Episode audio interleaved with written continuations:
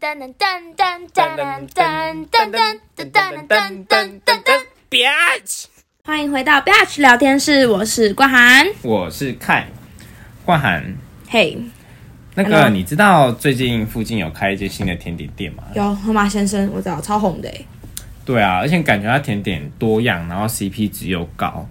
那等一下我们要不要结束之后一起去吃啊？无红边，为下面嘞？因为我有有啊，下面有，就无方便问啊济，到大爱比你啦。我只是关心你一下嘛。那你说，那你是怎么了？为什么不能跟我一起去？不是啊，就是因为我男朋友要来啊，然后我们要去吃饭，想说我就没有很方便那可是我们也可以一起去吃，然后再去吃甜点啊。啊。嗯，他这个人就是生性比较害羞，所以怕生，先不要，先不要，但是聊了就会变熟啦、就是先不要，乖，你自己去吃吧。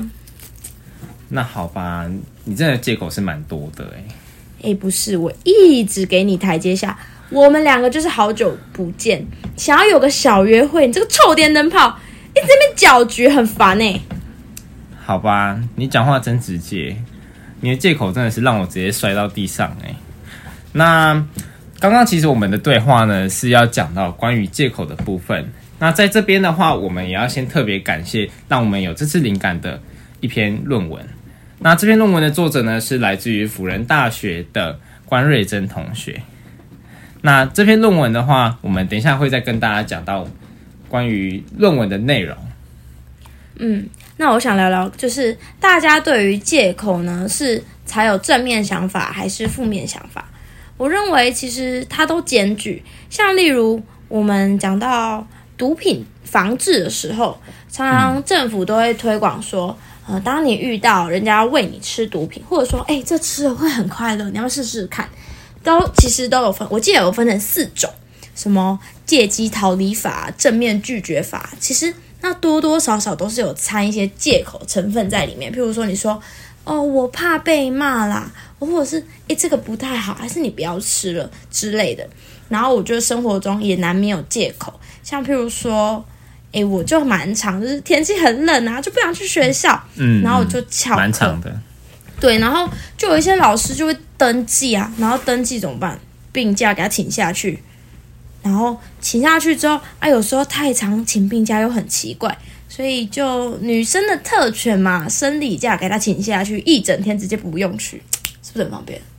是真的蛮方便的欸可是我其实也蛮好奇，因为我是就我是男性嘛，那你们这样子一个月，还是说有什么多久可以请一次那个月经的那个假呢？哦这一个就问我就对了。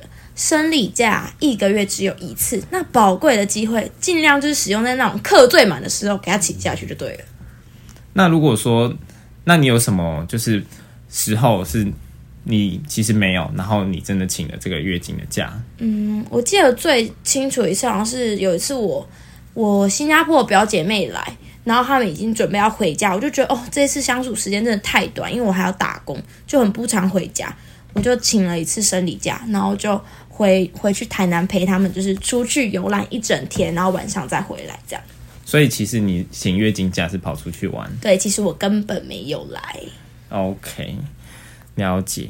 那你有什么有一些很好笑的经验吗？或者是就是你曾经说过借口之类的？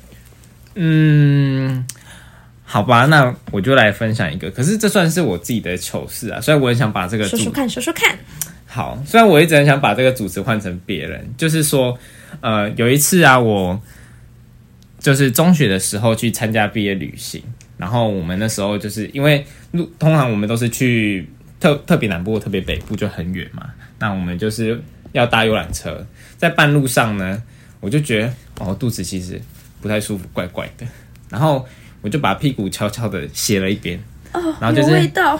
然后就是呲的一声这样子。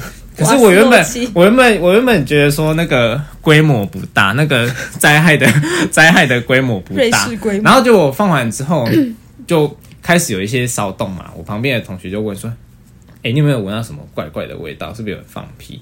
然后我就说：“有吗？感觉就很应该是外面的水沟吧，因为其实那时候就停在路边，然后就是停红绿灯。我想说就是可以摆一些借口这样子。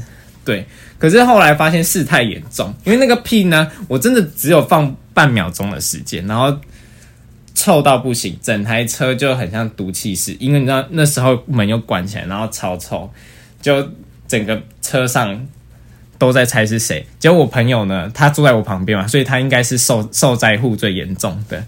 结果他就原本想说要躲进我的衣服里面，把它当成是一个防庇护庇护所，防护罩。对庇护所。然后他就躲进，他说干怎么更臭？然后就哎、不是你放的吗？这样子。殊不知，直接被揭穿呢、对，殊不知我就是炮弹。然后，可是这件事情，其实在我们今天录这个之前啊，我完全没有跟别人讲这件事，所以我的中学同学就是他们应该会恨我。直接大牺牲呢、大家快点去挞伐他。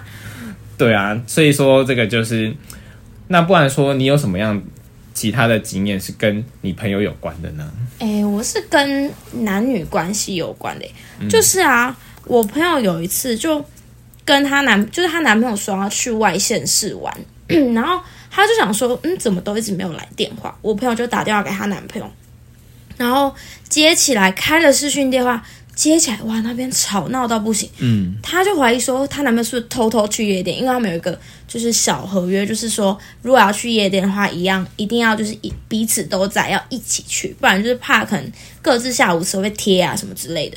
结果她就发现，嗯，那个地方有点吵杂，怎么会这么吵？然后后来她男朋友说，哦，现在这边很吵，先先挂掉好了。然后后来他们又敲字的时候，他就说你是不是在夜店？她男朋友就矢口否认说没有没有在夜店，我在一间叫尼古丁酒吧。然后他朋他朋友就觉得什么鬼啊？然后我我那个朋友就是又经历过超多事情，他就立刻 Google 查起来查爆，结果开启侦探模式。对尼古丁酒吧根本就是一个阿公阿妈在去那种有贴花壁纸的，有贴花壁纸的酒算酒家嘛，反正就是一个喝酒的 lounge bar，怎么可能啊？吵成这样哎、然后他就不相信。但他在夜店里面讲电话也是蛮扯的。对，我也不懂为什么她男朋友有敢就是敢接，结果她男朋友后来就一直矢口否认啊。就我朋友是已经直接找到证据了，因为他们在试训的时候就有看到上面有个工业风的建筑设计吧，结果他就查到一间高雄知名酒吧。呃，sorry，不是高雄知名酒吧，是高雄知名夜店，上面就是工业风的建筑，完全跟当时视讯画面一模一样。结果呢，问到最后真的是纸包不住火，他才承认说：“哦，我是因为怕你生气，所以才骗你的。”我是觉得很没必要就是直接直接讲就好啦对呀、那诶，那你说说我们这一次做的问卷好了。对，其实呢，我们就是今天看完这个论文啊，那我们也觉得很有趣，然后我们想要知道说，跟关同学他的研究之间有没有什么差别？对，那所以我们设计了一个 Google 的表单。那凯宇，你帮我们介绍一下，我们这个 Google 的问卷里面还有什么样内容？我们呢，其实跟关同学蛮类似的，只是我们差别在于，他们他是用纸本的方式，而我们则是有点像让朋友或者让同学来做实验，直接在自己的 IG 分享我们特别制作的 Google 表单。那里面呢，就会有很多我们大学生同学很容易遇到的问题，就好比今天我请朋友帮我买东西，但是他没有成功的买到，那他会用什么样类型的借口？就好比我们接下来呢会有四跟大家介绍四个类型。第一个是内控、可控、有意，就像冠涵刚我问他要不要一起去吃甜点，可是她用她跟男朋友出去这件事情，这个就是内控、可控、有意的，因为她选择了跟男朋友出去，他也很命的直接告诉我了。本来就是对，第二个的话呢，则是内控、可控、无意，则是我们自己可以控制，但是呃，因为疏忽忘记做了这件事，例如说我忘记了。那再来下一种呢，则是内控、无意、不可控。对我们身体不舒服，我们也没有办法自己控制，但它的确跟我们自己有关。最后一种则是外控、不可控、无意。因为外在是我们没有办法控制，我们也没有很刻意的要去做这些事情。那这以下以上是我们四种的借口。好，那冠涵听完这些，你有了解了吗？嗯，我觉得你解释的非常清楚，诶，我真的这么觉得，就是其实真的分了很多种，可是我们就是通常会使用自己最熟悉的。我觉得呃，最好是能把事情都置于千里之外，是最快速的。那你们跟关同学的研究有什么不同啊？我们的话呢，其实比较着重最大的不同是，关同学他做出来的是外控无意不可控，就像刚刚所讲的，例如说台风来啊，这个这种的借口，是谁使用的？男生还是女生？男生最常使用外控不可控无疑，可是哎我我们在做的话呢，发现却是内控可控无疑。